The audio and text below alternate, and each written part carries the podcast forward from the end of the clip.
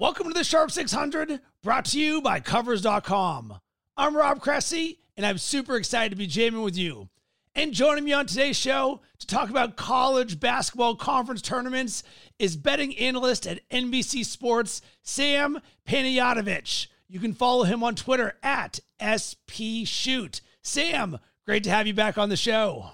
Good to be back, Rob. Last time we made some money in college football. I know we got a lot of college basketball to talk about, and it was a pretty exciting day in the state of Illinois. Uh, lots going on. Ready to jam it up. And we're going to actually talk about that on the back end of the podcast. You were down there at Rivers Casino today, the first day Illinois had sports betting. But first, let's talk some college hoops and one week until brackets come out. And I'm curious, what is your mindset and strategy for this week? What are you looking for?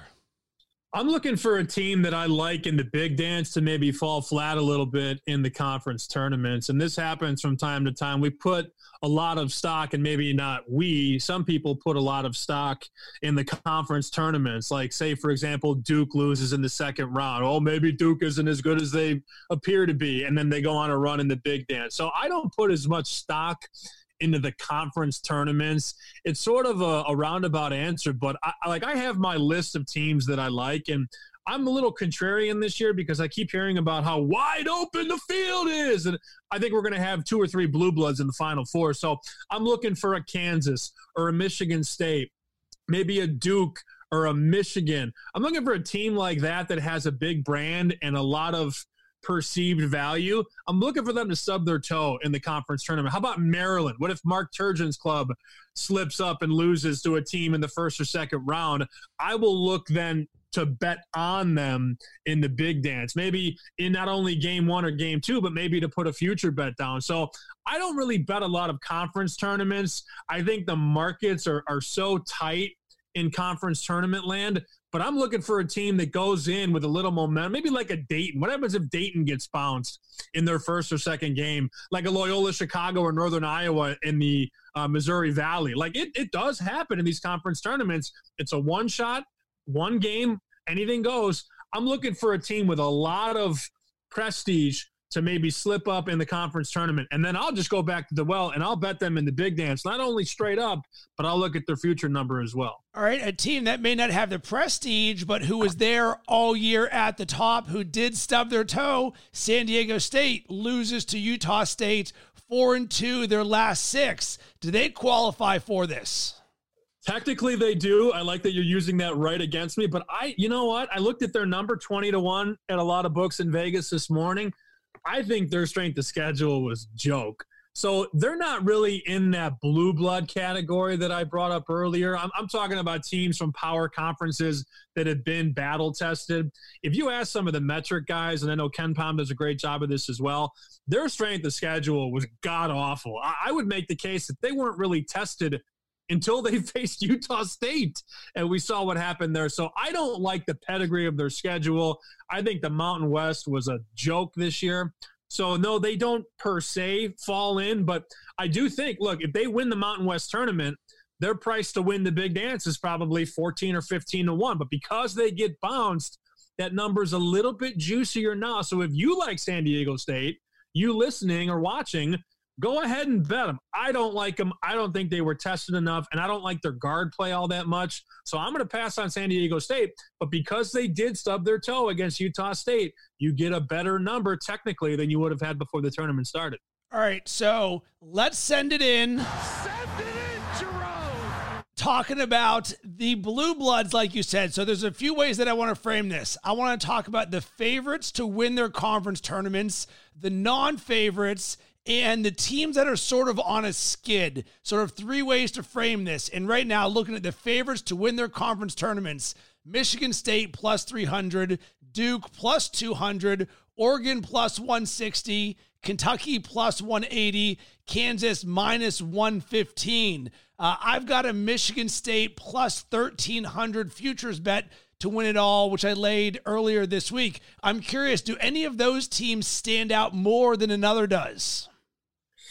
Whew, interesting. I like your bet on Michigan State, although I wish you were talking to me a month ago when we were talking about Michigan State at 22 to 1. I'm well aware. Oh, yeah. And it was funny because I was talking about that on NBC and I was tweeting it out and I said, they're about to get hot. They're about to go on a run. And then they lost at home as a seven point favorite to Maryland. And I got murdered on social media. This guy's a hack. He doesn't know Jack. And then look at what they've done since they lost them. They went into Maryland and won. They're they are so good right now, and they're starting to find that secondary scoring. So I'm not looking to really fade Michigan State.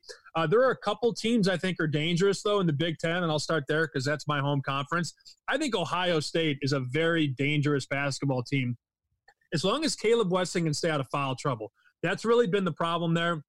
I like Chris Holtmann a whole lot. I think they have a great coaching staff. I like the way they stroke it from downtown. They're a very good perimeter team. And that's a team over the course of four or five days can get hot and rattle off a couple of wins here. So yeah, I like Michigan State. I think they're the best team in the Big Ten. But I look at Ohio State at 12 to 1, and it's like, all right, do I like Ohio State to win the Big Ten tournament? No, not really. But mm, at 12 to 1, now I'm interested. It's a different conversation because it's not about who can win it, it's about what number can I get. And to me, Ohio State at 12 to 1, that just stares me right in the face. And that's a bet that I would make. Uh, in the Pac 12, I can make a case for a couple teams to win this one. I like Oregon. I like them to make a run in the big dance. But as far as winning the Pac 12, look, Colorado at 5 to 1, Stanford at 12 to 1. I'm starting to talk myself into Arizona a little bit. So I would rather bet the field over Oregon in the Pac 12. In Oregon, you brought up the price plus 150, plus 160. I don't love it. But I do think about Colorado five to one or Arizona plus three fifty. It's all about the price, and I'm not going to bet one fifty plus one fifty in a conference tournament future pool when I can get a, a better number with a team that's just as good. I just think there's better value not playing the favorites. Uh, SEC, Kentucky usually wins that tournament. I'm not going to fade Coach Cal this time of the year. And the other conference you asked about, I'm sorry, what was it? Uh, we had uh, Kansas, the Big 12. Oh, Kansas, right? Yeah, I, you know, it was funny. I was looking at the Westgate prices this morning, and I saw uh, my old buddy Bruce Weber and Kansas State. I think they were like infinity to one uh, because of all the all the stuff going on in the Little Apple there. Kansas, I, I really like Kansas a lot, and that interior one-two punch with Azubuike and Dotson, they've really started to round into form uh, in the Big Twelve. But you look at a team like West Virginia at eight to one just because of that press. The only problem is, Rob, when you play that press, you get tired after about 80 minutes. I don't know that they can really run the gauntlet in the Big 12 tournament. If I had to pick one chalk uh, of all those four conferences, I would pick Kansas to win. I just think they're superior to everybody. And I'm not buying Baylor. I just don't think Baylor is as real as people think. So, of the four conferences that we talked about, I think Kansas is my favorite favorite to cut down the nets. Uh, but there's value certainly in the Pac 12, the Big 10, and the SEC. Just got to search the board, find the number you like, and go from there. All right, you guys, let's listen up. From our friends at Covers Experts, here's an exclusive offer for the Sharp 600 listeners only. Get 25% off any Covers Experts product when you use promo code SHARP25. Take advantage of this limited time offer. Save a little money and follow the pros all the way to the bank. Again, that's Sharp 25 for 25% off any product. All right, you mentioned a lot of the teams that are actually on my teams on a skid list. Let's start with Maryland. They're at plus 400. They've lost three of five. They did right the ship with a win versus Michigan, one of the worst three point shooting teams in the Big Ten, but they're ranked 11th in the KenPom rankings. What do you think about Maryland? I don't like Mark Turgeon. There's something about it. It's not like a personal thing. I just I feel like I can't trust him when he has to win a big game, and I don't think I'm alone in that sentiment. Uh, as far as making a deep run, I could see him going to the Sweet 16, maybe the Elite Eight. I could see him making a run here in the Big Ten tournament. But do I see them winning multiple games in a row? Do I see him stringing together four straight wins and going to a, a Final Four? I just don't. I like Cowan a lot, but I have some concerns not only about their head coach, but I think as a free throw shooting team, they leave a lot to be desired. So I, I'm down on Maryland. I mentioned I like Ohio, Ohio State a whole lot. And I'll, tell you the one team that I think we never really give enough credit to in that conference. I'll say in the Big Ten, Wisconsin. Wisconsin always around this time of the year, whether it's Bo Ryan or Greg Gard, whoever the head coach is, even go back to the pre-Bo Ryan days, they just they never beat themselves. And I love to bet on teams that fundamentally are so sound. They make their free throws, they box out, they don't foul you, they don't give you free points. Wisconsin is never going to beat themselves. And you look at a team like Wisconsin at seven or eight to one to win the Big Ten tournament. They don't even have to win the tournament for me to turn that into a profit, right? If they go to the semifinal, I can get creative and hedge this way or that way. If they go to the final, I guarantee myself some profit. So I'm looking for a team that could just potentially make the semis or the final. And I think there's a there's a really good chance Wisconsin gets hot here, not only in the Big Ten tournament, but the big dance as well, because like I said, they just don't beat themselves. Third best odds in the Big Ten, a team we are not used to seeing up there. Penn State plus 550, their second 20 win season in 11 years. But here's the thing they have lost five of their last six, including barf to Northwestern. That is not the way that you want to be rolling in. And for a team that we're not accustomed to seeing and see them sputtering like this, I'm just projecting to March Madness, and I don't think I want any part of them. I would agree with you there. I mean, when you lose to Indiana and Northwestern, when we get to February and March, maybe you're not as good as you were perceived to be. And there's a team, they started out 12 and 2. Then they got to conference play. They started 10 and 4. Um, but to lose Illinois, Indiana, Iowa, okay, I, I, the Illinois loss isn't bad. The Iowa loss, it's tough to go into Carver Hawkeye and win. But the Northwestern loss, you said it. Meow! How do you lose the Northwestern? How Northwestern's three and seventeen in the conference this year. Like I know high school teams that can hang with Northwestern this year. They just don't have any talent. And I think Chris Collins, you know, five years ago he thought he was going to be the prince, or the king, or whatever in Evanston, and it just hasn't worked out. Yeah, Penn State to me, they're one of those teams where I, I always come back to pedigree, and I, I really do. I I just I close my eyes and I, I try and envision Wisconsin cutting down nets, and I can see it. I try and picture Penn State or Rutgers cutting down nets. I just I wake up from that dream and I just I I can't envision it. Therefore, I'm not going to bet it. Hold up. I totally feel you right there. So you actually mentioned two teams in the Pac 12, Arizona and Colorado. And while looking for an alternate team other than Oregon, naturally I went to them Arizona plus 300 to win the tournament, Colorado plus 370. But neither of those teams are exactly lighting it on fire. Arizona lost four of the last five. Colorado's lost four in a row. Arizona, Arizona 20th in KenPom. Colorado 32nd. If you had to choose one of those two teams, do you like one over another? I think I like Colorado because they're a little bit more experienced. I mean, they have older guards. We know about Nico Mannion and all the guys at Arizona. They got a lot of young talent at Arizona, and that's fine.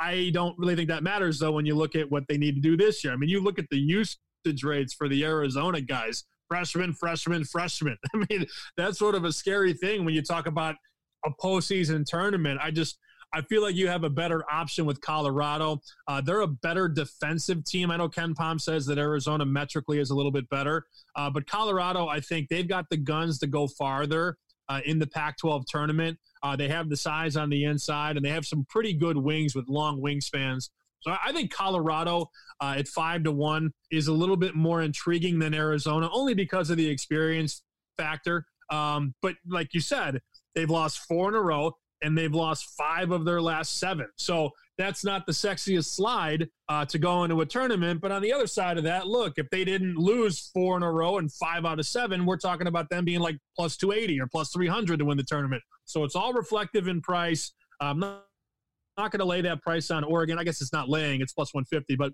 I'm not going to play Oregon. I'd rather take Colorado than Arizona. The conference tournament that I am most excited about is the ACC because – I'm not one who's looking to lay chalk with Duke. And you've got Florida State plus 220, Louisville plus 300, Virginia plus 600. And here's the thing Virginia, they've won eight in a row, including two top 10 wins against Duke and Louisville. Louisville, They've lost four of their last seven, but ninth in, in ranking in terms of KenPom And Florida State, for them winning the ACC regular season title for the first time, they're dig, or they're dig, they're deep and big, and they swept Louisville. So, what are your thoughts there? Because I see a lot of potential roulette chips if we're not going to be going with Duke. You know, the first thing that I look at though is the number on North Carolina, and I'm like, no, I'm like swatting my hand off the button. You know, I'm like, I can't. No, don't do it. Don't be. Don't do it. So I I have to you know pull back the reins a bit and not bet North Carolina at such a big number. I'll tell you what, that Virginia team, they did not play well early in the season. But defensively, I mean, they're just they're so tough to score against. And, and the problem with Virginia is shot making. I mean, offensively, they took a huge dip where they were last year to where they are this year. You never see this in college basketball where a team goes from being a top five offense to being in the 200s. Like two, I think they were 235 or 240 this year, according to KenPom.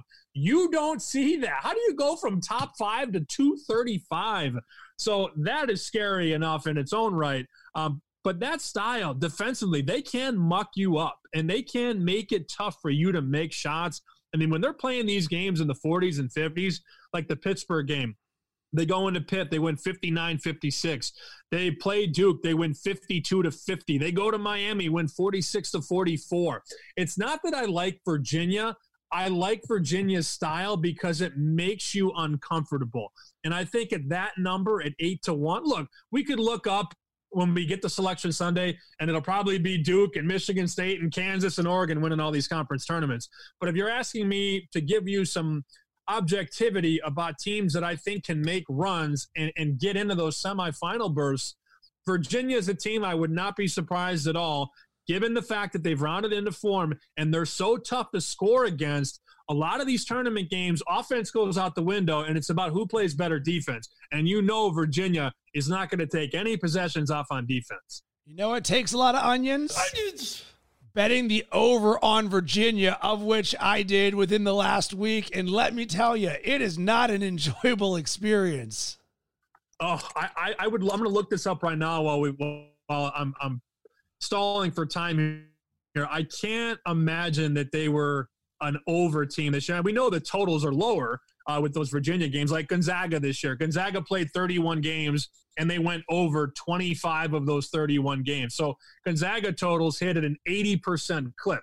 That's insane. Virginia, here we go 30 games, 13 and 17. So while the numbers are low, I mean, you, you, Gonzaga totals are in the 140, 150 range. You see some Virginia totals 115, 118, 121. Uh, they've only gone under 57% of the time. Now, 57% to a gambler might not sound like the greatest success rate, but if you can go 55, 56, 57%, uh, you're doing something right here. So, yeah, they're definitely an under team, uh, but I thought they'd be a lot more of a, a, an under clip. Like you look at uh, like USC, USC is 22 and 9 to the under. West Virginia, 21 and 10 to the under.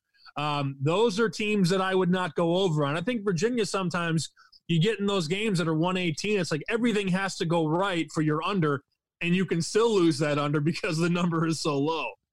Last conference I want to get you out on thoughts on Auburn versus Florida. Two teams. Auburn three and four their last seven. Florida three out of their last or lost three out of their last five. Blew an 18 point lead to Kentucky, uh, respectively 34th and 33rd in KenPom But if someone's looking for a non Kentucky bet, do you like one over another? Can I answer with uh, option C? Can I go with Florida? Am I allowed to do that on Gladly. the uh, 600? I look, Mike White. Mike White drives me nuts with this Florida team. And coming into the year, I actually looked at Florida in a couple different markets. They were about 40 or 50 to one because I just really thought that this team would take a leap this year. And when they got Blackshear, uh, the transfer from Virginia Tech, I thought that would be like the ultimate glue guy uh, to unleash this talent on this roster. They've got some good players. Um, but they just never really struck that potential. But you look at all the games they played in this year that they were really close in. When they played Utah State on a neutral, lost by four. They go to UConn, lose by three. They play Kentucky literally this past weekend on Saturday. They lose 71 to 70. They're up 18 points in that game. Uh, they play Tennessee on the road. They lose by five. They have been in all of these games. And I know what you're going to say. Well, they didn't win. And yes, you're right about that but they they have been so they've been like a shot or two away in four or five games from winning those games. So I think Florida they're better than they're perceived to be, and that's why I think the number at eight or nine to one makes some sense. Uh, Kentucky two to one, obviously they're the favorite. Uh, Auburn right behind them at about three or four to one. But I think that Florida Gators, I think that they are interesting to me because of how well they played. They didn't finish, but they were in a lot of games that they should have won and maybe that means that that's not going to happen. Maybe they're still going to be true to their form and and lose a 20 point lead in game one. But I think that that number at eight to one is appealing on the Florida Gators. Uh, I'm curious about a scenario that I saw this past weekend Florida versus Kentucky. So, line was Florida minus two and a half, which led a lot of people scratching their head because they're like, hey, Kentucky is clearly the better team. And then the line moved from two and a half to three, essentially saying, hey, there's professional money on it. So I'm reading both sides of the things. Everyone says, all right, you follow the professional money. But on the flip side, it's like, how in the world could you not take three with Kentucky? Kentucky ends up winning in covering. And I'm curious on your thoughts on this sort of scenario because I'm always uh, trying to educate and get better, both for myself as well as for the listeners here, on when you see something like that where there's the the sharp movement one way, but you have a team who's clearly better, who's the road dog in that situation. Do you have any thoughts on that sort of scenario?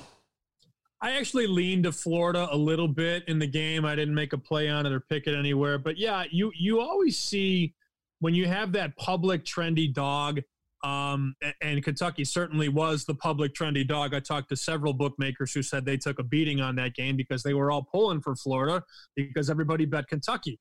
The thing is, in, in games like this, Rob, where, where you have a 90% probability rate to win with five minutes to go and you just fall apart in a college basketball game, that stuff's going to happen, man. And I think it's more important. Let me let me answer it this way. I think it's more important to learn from your handicap because if you if you picked and handicapped Florida in that game, you're right for 95% of that game. And I think it's important to remember how you get from the ball going in the air at the beginning of the game to what happened at the end of the game. Like nine times out of 10, Florida's probably going to cover that basketball game. So I think if you handicap the Florida side and you pick the Florida side, I think you were on the right side. So I don't think it was a bad bet on Florida. Yeah, you didn't win. You lost your 50 or $100 bet. So be it. That's going to happen. That's part of gambling. You're going to lose games you should win. You're going to win games you should lose.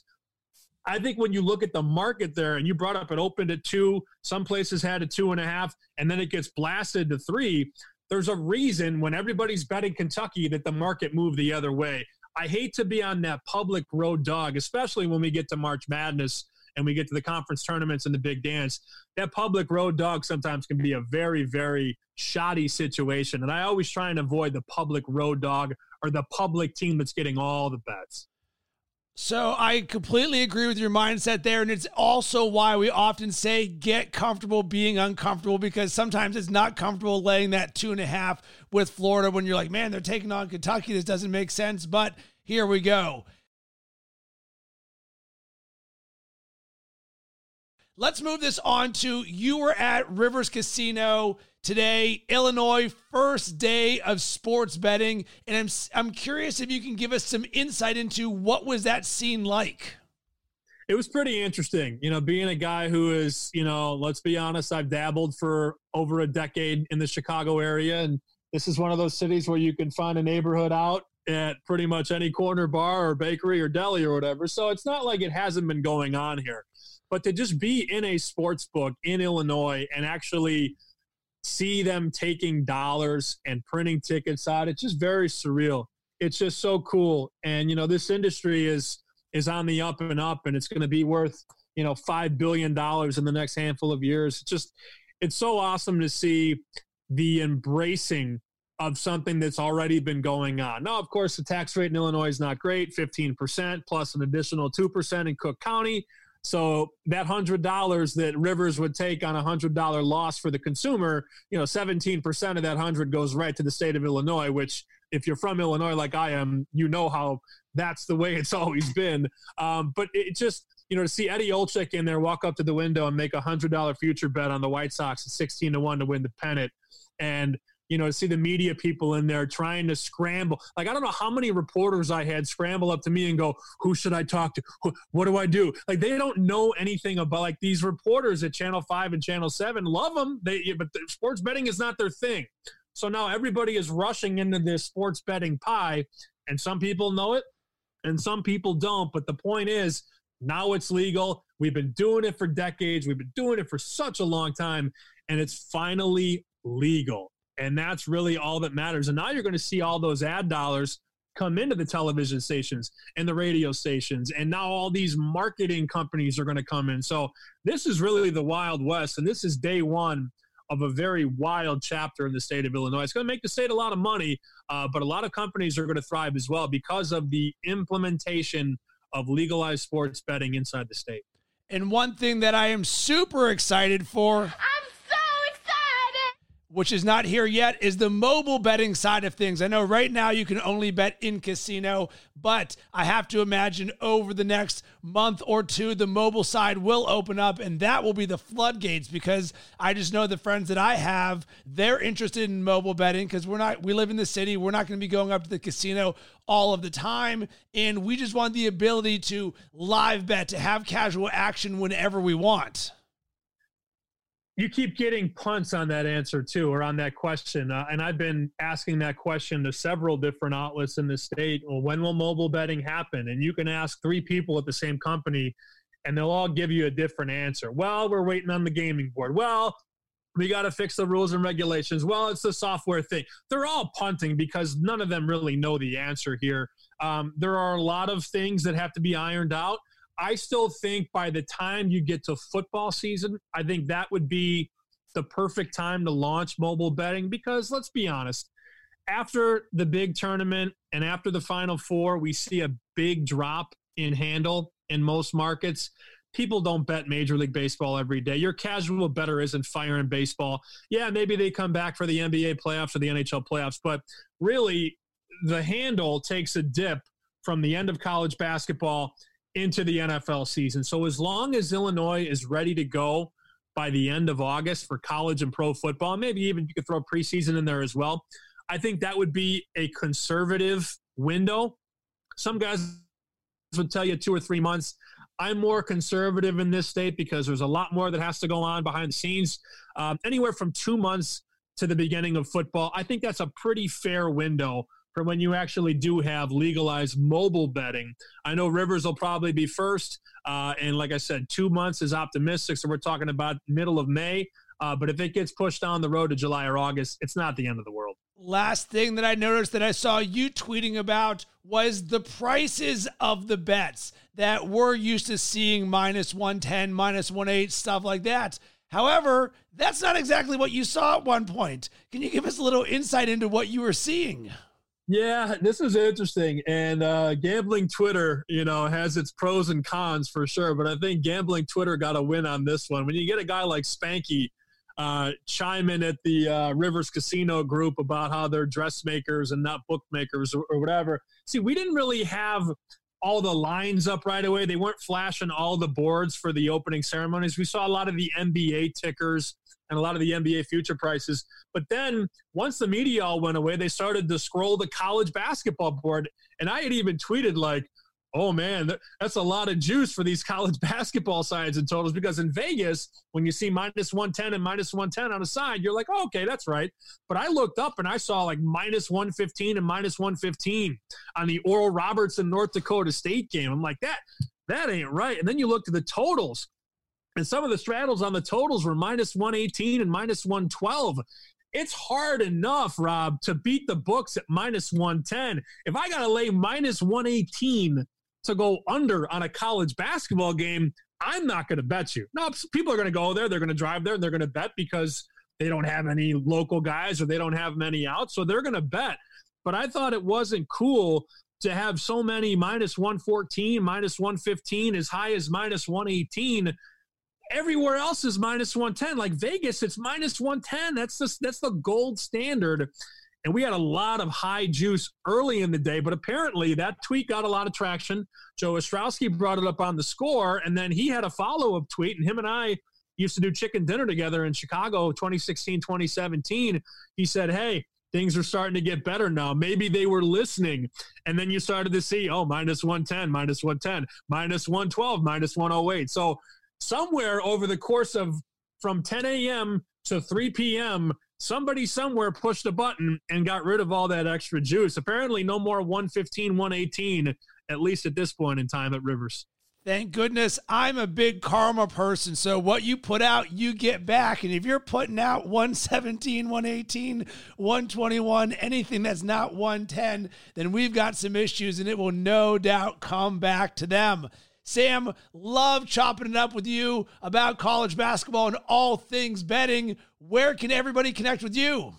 Yeah, they can find me on Twitter at SP Shoot. Got a lot of things coming up down the pipeline. But let's, before we get too into what I'm doing, let's just worry about Michigan State and cutting down the nets and winning their first national championship since 2000. You'll cash, I'll cash, and then we'll go out and celebrate. I love that idea. I love that idea, and I want to hear from you. What futures action do you have either for the big dance or these conference tournaments? You can hit me up on Twitter at Rob Cressy and make sure to use hashtag Sharp600 and be part of our community. And also make sure to tag at covers. And this time of year is such a magical time. And if you dig this podcast, one thing that we would really appreciate is if you give us a rating and review. If you show us love, we will show you love with a shout out on the show. And remember, if you want to be a sharp, don't be a square with your bankroll. Be disciplined with your money management. The funkadelic devil hit you with the rap level of 10. The one, two, three, your pen. I get action. So everybody jump with your rump. If you like the way the sound pump, pump it in your black trunk. And let loose with the juice when I do rock. I'm too hot. Some say I got more juice than Tupac.